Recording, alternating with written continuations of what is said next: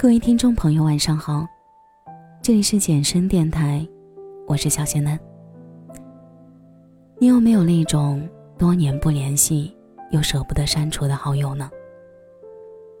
我和栀子姑娘是一五年相识的，那时我们都是大学刚刚毕业，准备找工作的年纪，四处碰壁，总算找到了一个不算辛苦，又算是喜欢的工作。大学毕业之后，算上进京、住宿、吃饭、初试、复试，那段时间是我最难忘的时间。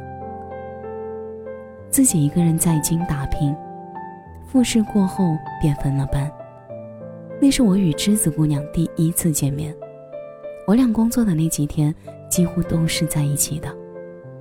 说起来真的是挺心酸的。那时身上几乎已经没有吃饭的钱，我还记得，中午下了班之后，栀子姑娘和我一起说去哪里吃饭。作为一个男生，吃饭都请不起一个女生，说起来真的是挺悲哀的。这时候，栀子姑娘可能看出了我的窘迫，从兜里掏出了皱巴巴的几十块钱，和我说：“我们吃食堂吧。”我请你。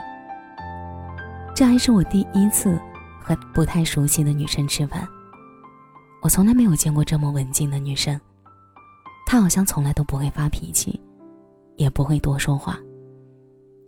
什么时候都是微笑，举手投足之间全是大家闺秀的样子。后来我们便交换了微信，好像那时候微信才刚刚流行起来。我们便换了班。那时的工作是无班倒，我俩几乎看不到，微信几乎不用。渐渐的，我们便不再联系。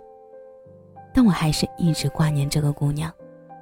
每次别人提起她的名字的时候，我总会停下手中的事情，静静聆听。也有问过栀子姑娘在什么班次，只是一直再也没有见过。后来，因为各种原因，我在公司辞职了。我走了没多久，栀子姑娘也辞职了。当然，这还是听别人提起的。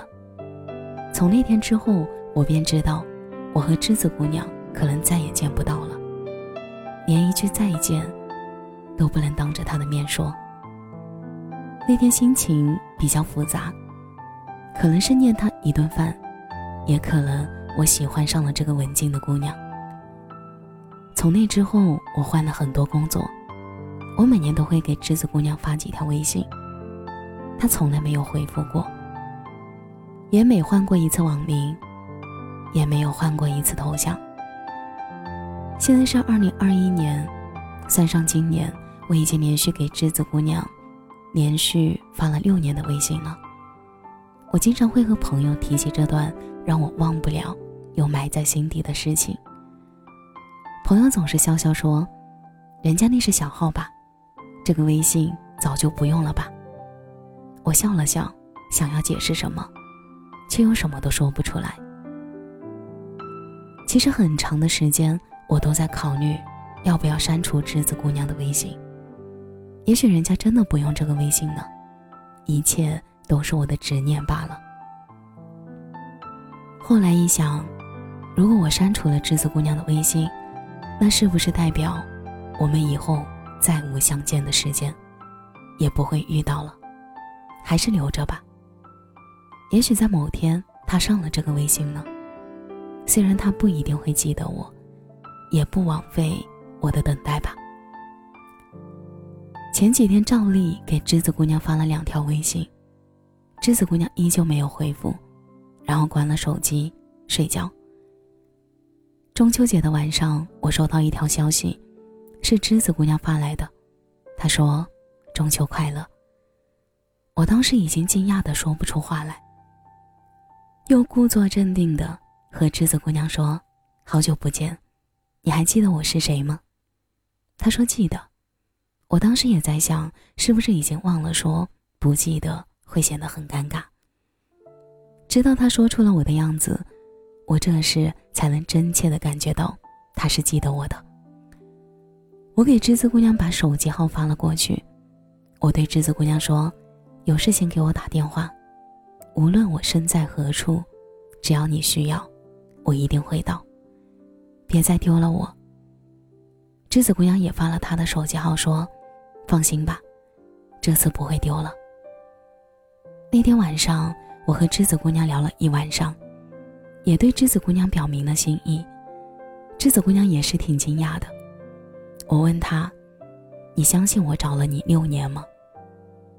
栀子姑娘说：“时过境迁，六年后的今天，有人告诉我记了我六年，骗我的我也会信。就算以后有各种不同的情况，此刻应该没有人不愿意去相信。”给他一个完美。栀子姑娘也有解释，她从来不发朋友圈，微信的消息太多了，也懒得去删。我发的消息可能已经被盖过了，真的是没主意。那晚我和栀子姑娘聊了很多，我说我想开一家书店、咖啡店，养一条狗，白天自己在书店看书、喝咖啡。回家看日出日落，脚下是自己养的狗。栀子姑娘笑着说：“我抄袭了她的想法。”我和栀子姑娘说：“这六年中，你哪怕有一次和我说话，我都是你的。老天爷给咱俩牵的钢丝都被你剪断了。”栀子姑娘说：“隐形的钢丝吧，只有拴在了一起，只是看不到。”是啊。相见是缘分，再见亦是缘。栀子姑娘和我说，以后可以多聊聊了。她这个性格能聊到一起的人太少了。是啊，我又何尝不是呢？因为种种原因，我们现在没有办法在一起。如果这些原因不是问题，我想，我们都很愿意和对方在一起的吧。以后的事情，谁说得准呢？我和栀子姑娘说，以后我会开一间民宿。如果我们在一起了，就叫不说；不在一起，就叫无言。这可能只有我们两个才能知道是什么意思吧。所有的等待都是值得的。栀子姑娘不要怕，我一直在，只不过是月老派我来的时候耽误了路程。如果你也喜欢我的声音，可以关注“健身电台”的微信公众号。我是小仙嫩，我在健身电台等你。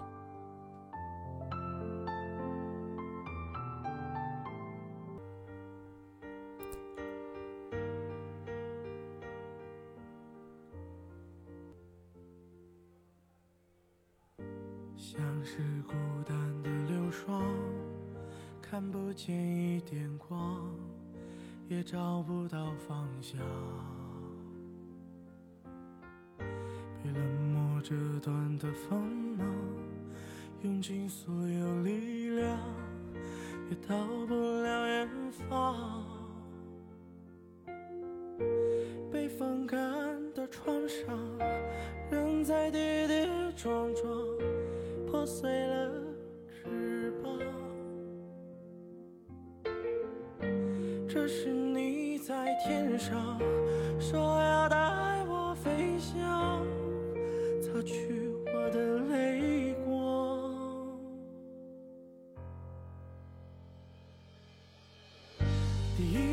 触摸到空气。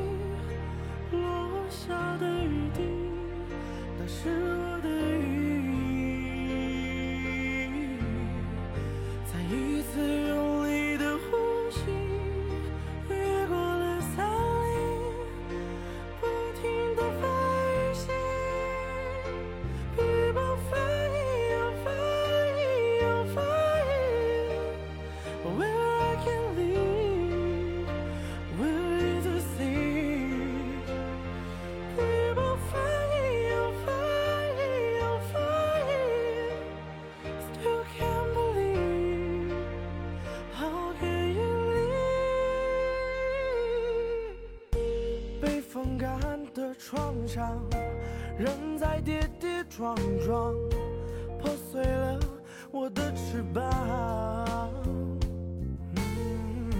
这是你在天上说要带我飞翔擦去我的泪。